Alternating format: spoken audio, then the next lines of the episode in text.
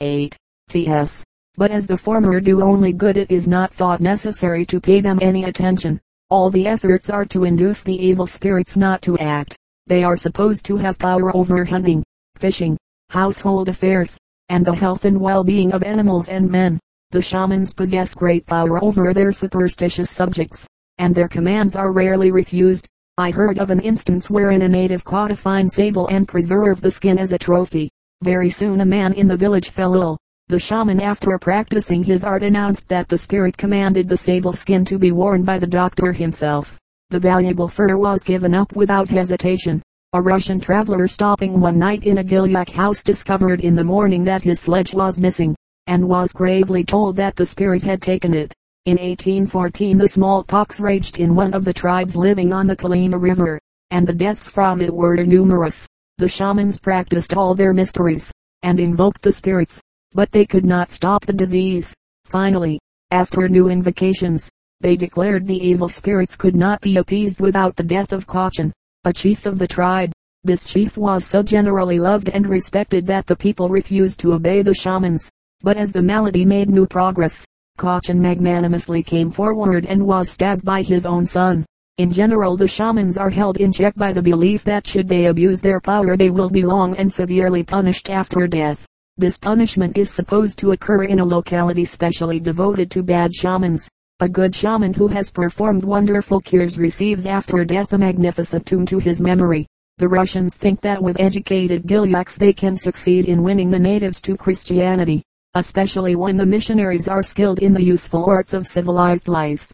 Hence the school in Mikhailovsky, and it has so far succeeded well in the instruction of the boys. Russian and Gilyak children were working in the gardens in perfect harmony, and there was every indication of good feeling between natives and settlers.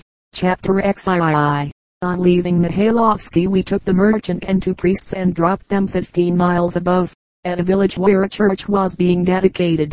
The people were in their holiday costume and evidently awaited the priests. The church was pointed out, nestling in the forest just back of the river bank. It seemed more than large enough for the wants of the people, and was the second structure of the kind in a settlement ten years old. I have been told, but I presume not with literal truth, that a church is the first building erected in a Russian colony. At night we ran until the setting of the moon, and then anchored. It is the custom to anchor or tie up at night unless there is a good moon or very clear starlight. An hour after we entered the stars became so bright that we proceeded and ran until daylight reaching Mariansk 2 in the morning. I had designed calling upon two gentlemen and a lady at Mariansk, but it is not the fashion in Russia to make visits between midnight and daybreak. Borstein had the claim of old acquaintance and waked a friend for a little talk.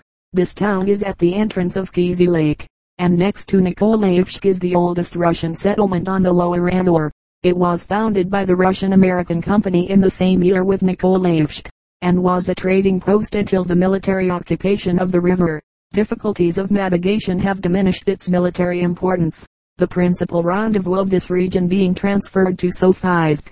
On an island opposite Mariansk is the trace of a fortification built by Stepanov, a Russian adventurer who descended the Amur in 1654.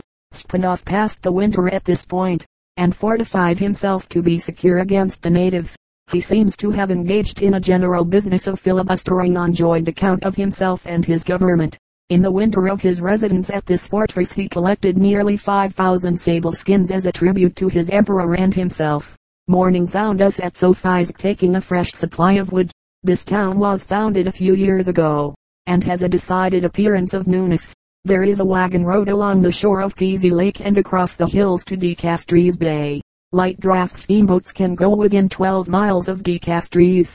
Surveys have been made with the design of connecting Kizy Lake and the Gulf of Tartary by a canal. A railway has also been proposed, but neither enterprise will be undertaken for many years.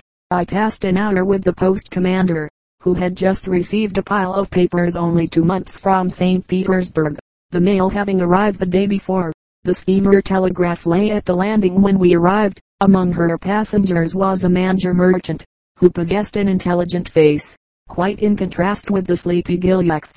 He wore the Manjur dress, consisting of wide trousers and a long robe reaching to his heels. His shoes and hat were Chinese, and his robe was held at the waist with a silk cord.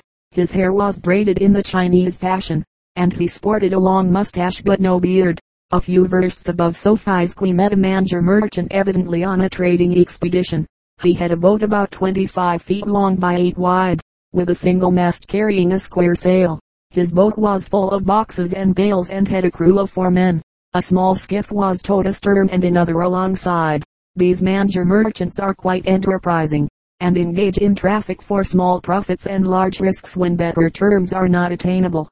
Before the Russian occupation all the trade of the lower Amur was in Manjur hands. Boats annually descended from Sanson and Adoon bringing supplies for native use. Sometimes a merchant would spend five or six months making his round journey. The merchants visited the villages on the route and bargained their goods for furs. There was an annual fair at the Gilyak village of Pool, below Mariansk, and this was made the center of commerce. The fair lasted ten days, and during that time Pool was a miniature Nijni Novgorod. Manjur and Chinese merchants met Japanese from the island of Sakhalin, Tungus from the coast of the Okhotsk Sea, and others from the headwaters of the Zaya and Ongoon. There were Gilyaks from the lower Amur and various tribes of natives from the coast of Manchuria. A dozen languages were spoken, and traffic was conducted in a patois of all the dialects. Cloth, powder, lead, knives, and brandy were exchanged for skins and furs. A gentleman who attended one of these fairs told me that the scene was full of interest and abounded in amusing incidents. Of late years the navigation of the Amur has discontinued the fair of Pool. The Manjur traders still descend the river, but they are not as numerous as of yore. With a good glass from the deck of the steamer I watched the native process of catching salmon. The fishing stations are generally, though not always, near the villages. The natives use gill nets and seines in some localities, and scoop nets in others. Sometimes they build a fence at right angles to the shore, and extend it 20 or 30 yards into the stream. This fence is fish proof, except in a few places where holes are purposely left. The natives lie in wait with skiffs and hand nets and catch the salmon as they attempt to pass these holes. I watched a gilyak taking fish in this way, and think he dipped them up at the rate of two a minute. When the fish are running well a skiff can be filled in a short time. Sometimes pens of wicker work are fixed to enclose the fish after they pass the holes in the fence. The salmon in this case has a practical illustration of life in general, easy to get into trouble but difficult to get out of it. For catching sturgeon they use a circular net 5 feet across at the opening and shaped like a shallow bag. One side of the mouth is fitted with corks and the other with weights of lead or iron. Two canoes in midstream hold this net between them, at right angles to the current. The sturgeon descending the river enters the trap, and the net proceeds of the enterprise are divided between the fishermen. It requires vision or a guide to find a fishing station, but the sense of smell is quite sufficient to discover where salmon are dressed and cured. The offal from the fish creates an unpleasant stench and no effort is made to clear it away. The natives and their dogs do not consider the scent disagreeable and have no occasion to consult the tastes or smell of others. The first time I visited one of their fish curing places I thought of the western city that had, after a freshet, 45 distinct and different odors besides several wards to hear from. Above Mariansk the Amur Valley is often 10 or 20 miles wide, enclosing whole labyrinths of islands, some of great extent. These islands are generally well out of water and not liable to overflow. Very few have the temporary appearance of the islands of the lower Mississippi. Here and there were small islands of slight elevation and covered with cottonwoods, precisely like those growing between Memphis and Cairo. The banks of this part of the Amur do not wash like the alluvial lands along the Mississippi and Missouri, but are more like the shores of the Ohio. They are generally covered with grass or bushes down to the edge of the water. There are no shifting sandbars to perplex the pilot, but the channel remains with little change from year to year. I saw very little driftwood and heard no mention of snags. The general features of the scenery were much like those below Mikhailovsky. The numerous islands and the labyrinth of channels often permit boats to pass each other without their captains knowing it. One day we saw a faint line of smoke across an island three or four miles wide. Watching it closely I found it was in motion and evidently came from a descending steamboat. On another occasion we missed in these channels a boat our captain was desirous of hailing. Once while General Mouravieff was ascending the river he was passed by a courier who was bringing him important dispatches. The pilot steers with a chart of the river before him, and relies partly upon his experience and partly upon the delineated route.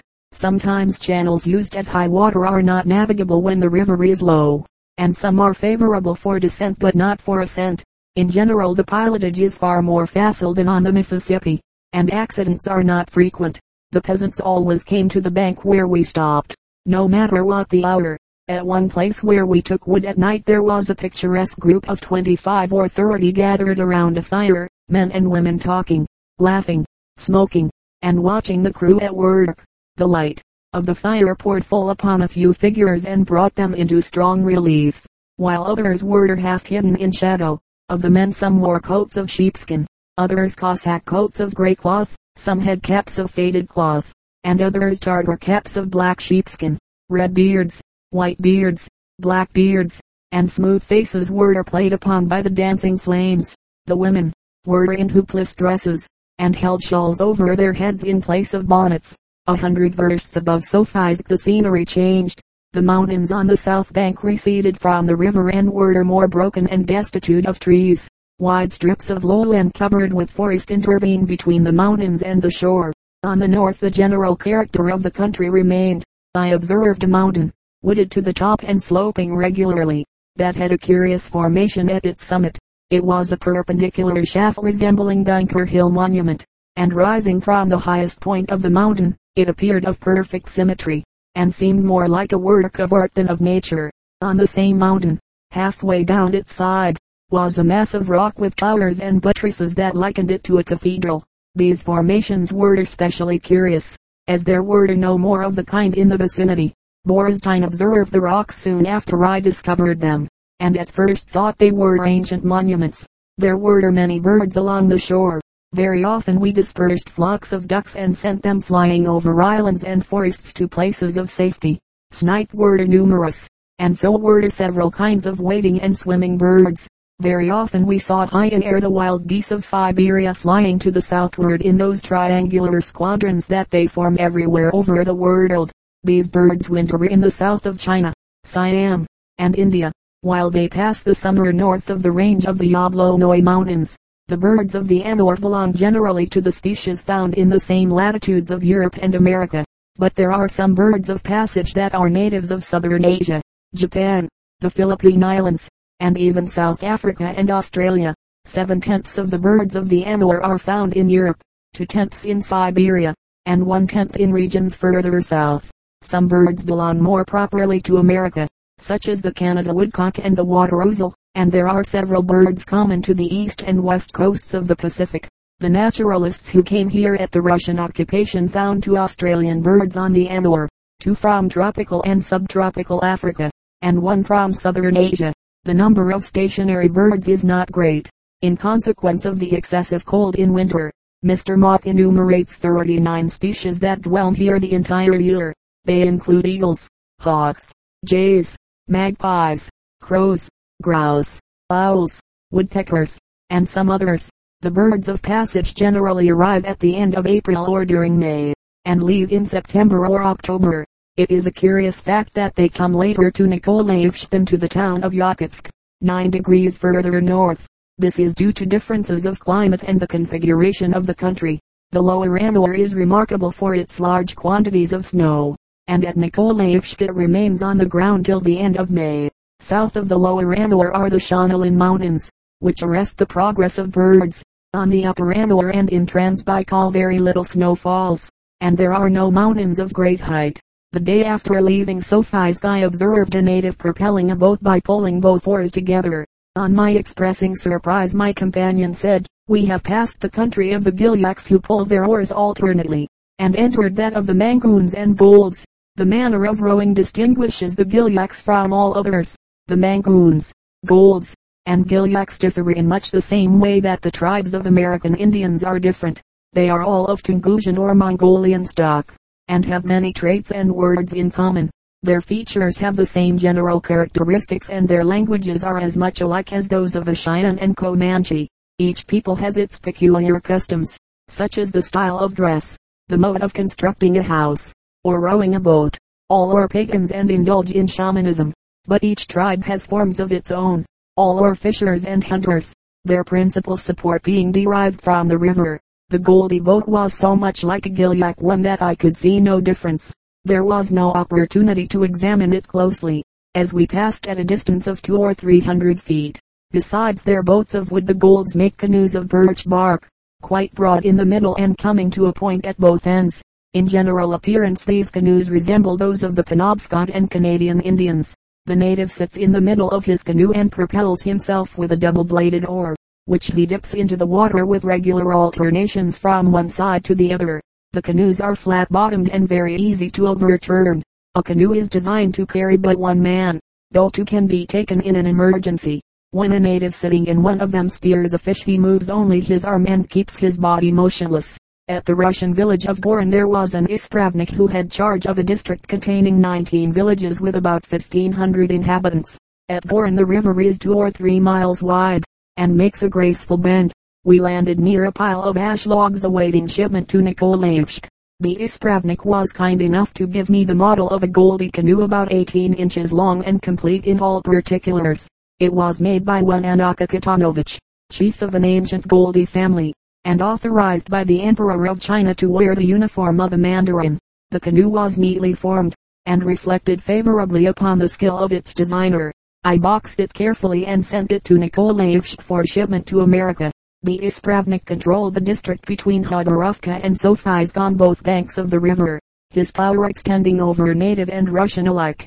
He said that this part of the Amur Valley was very fertile, the yield of wheat and rye being 15 times the seed. The principal articles cultivated were wheat, rye, hemp, and garden vegetables, and he thought the grain product of 1866 in his district would be 30,000 poods of wheat and the same of rye, with a population of 1500 in a new country. This result was very good. The Golds do not engage in agriculture as a business. Now and then there was a small garden, but it was of very little importance. Since the Russian occupation the natives have changed their allegiance from China to the White Tsar, as they call the Muscovite Emperor. Formerly they were much oppressed by the Manjur officials, who displayed great rapacity in collecting tribute. It was no unusual occurrence for a native to be tied up and whipped to compel him to bring out all his treasures. The Golds call the Manjurs rats, in consequence of their greediness and destructive powers. The Golds are superior to the Gilyaks in numbers and intelligence and the Manjurs of Idun and vicinity are in turn superior to the Golds. The Chinese are more civilized than the Manjurs, and call the latter dogs. The Manjurs take revenge by applying the epithet to the Golds, and these transfer it to Mangoons and Gilyaks. The Mangoons are not in large numbers, and live along the river between the Gilyaks and Golds. Many of the Russian officials include them with the latter, and the captain of the Ingoda was almost unaware of their existence. A peculiar kind of fence employed by the Russian settlers on this part of the Amur attracted my attention. Stakes were driven into the ground a foot apart and seven feet high. Willow sticks were then woven between these stakes in a sort of basket work. The fence was impervious to anything larger than a rat, and no sensible man would attempt climbing it, unless pursued by a bull or a sheriff, as the upper ends of the sticks were very sharp and about as convenient to sit upon as a row of harrow teeth. It reminded me of a fence in an American village where I once lived, that an enterprising fruit grower had put around his orchard, a structure of upright pickets, and each picket armed with a nail in the top. One night four individuals bent on stealing apples, were confronted by the owner and a bulldog and forced to surrender or leap the fence. Three of them were treed by the dog, the fourth sprang over the fence, but left the seat of his trousers and the rear section of his shirt the latter bearing in indelible ink the name of the wearer. The circumstantial evidence was so strong against him that he did not attempt an alibi, and he was unable to sit down for nearly a fortnight. Chapter XIV I took the first opportunity to enter a Goldie house and study the customs of the people. A Goldie dwelling for permanent habitation has four walls and a roof.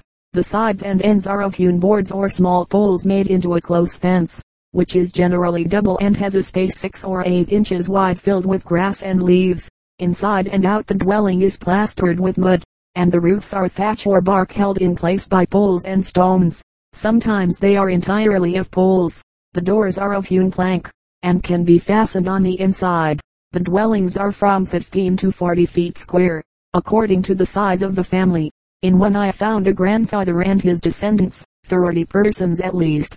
There are usually two windows, made of fish skin or thin paper over lattices. Some windows were closed with mats that could be rolled up or lowered at will. The fireplace has a deep pan or kettle fixed over it, and there is room for a pot suspended from a rafter. Around the room is a divan, or low bench of boards or wicker work, serving as a sofa by day and a bed at night. When dogs are kept in the house a portion of the divan belongs to them, and among the mangoons there is a table in the center specially reserved for feeding the dogs. I found the floors of clay, smooth and hard. Near the fireplace a little fire of charcoal is kept constantly burning in a shallow hole. Pikes are lighted at this fire, and small things can be warmed over it. Household articles were hung upon the rafters and cross beams, and there was generally a closet for tableware and other valuables. The crossbeams were sufficiently close to afford storage room for considerable property. Fish nets, sledges, and canoes were the most bulky articles I saw there. Part of one wall was reserved for religious purposes, and covered with bear skulls and bones, horsehair, wooden idols, and pieces of colored cloth. Occasionally there were badly painted pictures, purchased from the Chinese at enormous prices. Sometimes bowls shaped like small idols are fixed before the houses. A Goldie house is warmed by means of wooden pipes under the divan and passing out underground to a chimney 10 or 15 feet from the building. Great economy is shown in using fuel and great care against conflagrations. I was not able to stand erect in any Goldie houses I entered. Like all people of the Mongolian race, the natives pretended to have little curiosity. When we landed at their villages many continued their occupations and paid no attention to strangers. Above bourne a Goldie gentleman took me into his house, where a woman placed a mat on the divan and motioned me to a seat. The man tendered me a piece of dried fish, which I ate out of courtesy to my hosts. Several children gathered to look at me, but retired on a gesture from paterfamilias. I am not able to say if the fact that my eyes were attracted to a pretty girl of 17 had anything to do with the dispersal of the group. Curiosity dwells in Mongol breasts, but the Asiatics, like our Indians, consider its exhibition in bad taste. Outside this man's house there were many scaffoldings for drying fish. A tame eagle was fastened with a long chain to one of the scaffolds. He was supposed to keep other birds away and was a pet of his owner. There were many dogs walking or lying around loose, while others were tied to the posts that supported the scaffolds. The dogs of the Golds are very intelligent. One morning Mr. Mott missed his pots which he had left the night before full of meat. After some search they were found in the woods near the village, overturned and empty. Several dogs were prowling about and had evidently committed the theft. Fearing to be interrupted at their meal they carried the pots where they could eat at leisure. While steaming up the river I frequently saw temporary dwellings of poles and bark like our Indian wigwams. These were at the fishing stations upon sandbars or low islands. The afternoon following our departure from Gorin I counted about 30 huts, or yurts, on one island, and more than 50 boats on the river. For half a mile the scene was animated and interesting. Some boats were near the shore, their inmates hauling seines or paddling up or down the stream. In one heavily laden boat there was one man steering with a paddle. Four men towed the craft against the current, and behind it was another drawn by six dogs. Out in the river were small skiffs and canoes in couples, engaged in holding nets across the direction of the current. The paddles were struck regularly and slowly to prevent drifting down the stream. One boat with two men rowing and another steering attempted a race with the steamer and fairly passed us, though we were making 10 miles an hour. All these natives are very skillful in managing their boats. When we passed near a boat we were greeted with Mendao. Mendao, the Mongol word of welcome. Sometimes we were hailed with the Russian salutation of Zdravst. In one boat I saw a Goldie Belle dressed with considerable taste and wearing a ring in the cartilage of her nose. How powerful are the mandates of fashion. This damsel would scorn to wear her pendants after the manner of Paris and New York, while the ladies of Broadway and the boulevards would equally reject the Goldie custom. The natives of this part of the Amur have a three-pronged spear like a Neptune's trident, and handle it with much dexterity. The spearhead is attached to a long line, and when a fish is struck the handle is withdrawn. The fish runs out the line, which is either held in the hand or attached to a bladder floating on the water. Ropes and nets are made from hemp and the common stin nettle, the latter being preferred. The nettle stalks are soaked in water and then dried and pounded till the fibers separate. Ropes and cords are equal to those of civilized manufacture, though sometimes not quite as smooth. Thread for sewing and embroidery comes from China, and is purchased of Manjur traders. The night after we left Gorin the boat took wood at the village of Dolo. It was midnight when we arrived, and as I walked through the village nearly all the inhabitants were sleeping. The only perambulating resident was very drunk and manifested a desire to embrace me. But as I did not know his language and could not claim relationship I declined the honor. Near the river there was a large building for government stores and a smaller one for the men guarding it. A few hundred yards distant there was a Goldie village, and for want of something better Borstein proposed that we should call on one of its inhabitants. We took a Russian peasant to guide and introduce us our credentials and passports having been left on the steamer. As we approached the first house we were greeted by at least a dozen dogs. They barked on all keys and our guide thought it judicious to provide himself with a stick, but I must do the brutes the justice to say that they made no attempt at dentistry upon our legs. Some of them were large enough to consume 10 pounds of beef at a sitting, and some too small for any but ornamental purposes. The door was not locked and the peasant entered without warning. While we stood outside among the dogs, our guide aroused the chief of the establishment and made a light. A strip of birch bark was used, and it took a good deal of blowing on the fire coals before a flame was produced. When we entered we found the proprietor standing in a short garment and rubbing his oblique eyes to get himself thoroughly awake. Near the place he had vacated, the lady of the house was huddled under a coverlet about as large as a postage stamp, and did not appear encumbered with much clothing. Three or four others had waked and made some attempt to cover themselves. At least a dozen remained asleep and lay in a charming condition of nudity. The Goldie houses are heated to a high degree, and their inmates sleep without clothing. The delay in admitting us was to permit the head of the house to dress in reception costume, which he did by putting on his shirt. After wishing this aboriginal a long and happy life, and thanking him for his courtesy, we departed. I bumped my head against the rafters both in entering and leaving, and found considerable difference between the temperature in the house and out of it. The peasant offered to guide us to visit more golds, but we returned to the boat and retired to sleep. The Russian peasants and the natives live in perfect harmony and are of mutual advantage and assistance. The peasant furnishes the native with salt, flour, and other things, while the latter catches fish, enough for both. Each has a peaceable disposition, and I was told that quarrels were of rare occurrence. The Chinese call the natives Upitaza, which in English means wearers of fish skins. I saw many garments of fish skins, most of them for summer use. The operation of preparing them is quite simple. The skins are dried and afterward pounded, the blows making them flexible and removing the scales. This done they are ready to be sewn into garments. A coat of this material embroidered and otherwise decorated is far from ugly and sheds water like India rubber. Fish skins are used in making sails for boats and for the windows of houses. A Russian who had worn a Goldie coat said it was both warm and waterproof, and he suggested that it would be well to adopt fish skin garments in America. The Golds and Mangoons practice shamanism in its general features, and have a few customs peculiar to themselves. At a Goldie village I saw a man wearing a wooden representation of an arm, and learned that it is the practice to wear amulets to cure disease. The amulet being shaped like the part affected. A lame person carries a small leg of wood, an individual suffering from dyspepsia a little stomach, and so on through a variety of disorders. A hypochondriac who thought himself afflicted all over had covered himself with these wooden devices, and looked like a museum of anatomy on its travels. I thought the custom not unknown in America, as I had seen ladies in New York wearing hearts of coral and other substances on their watch chains. Evidently the fashion comes from Lamor.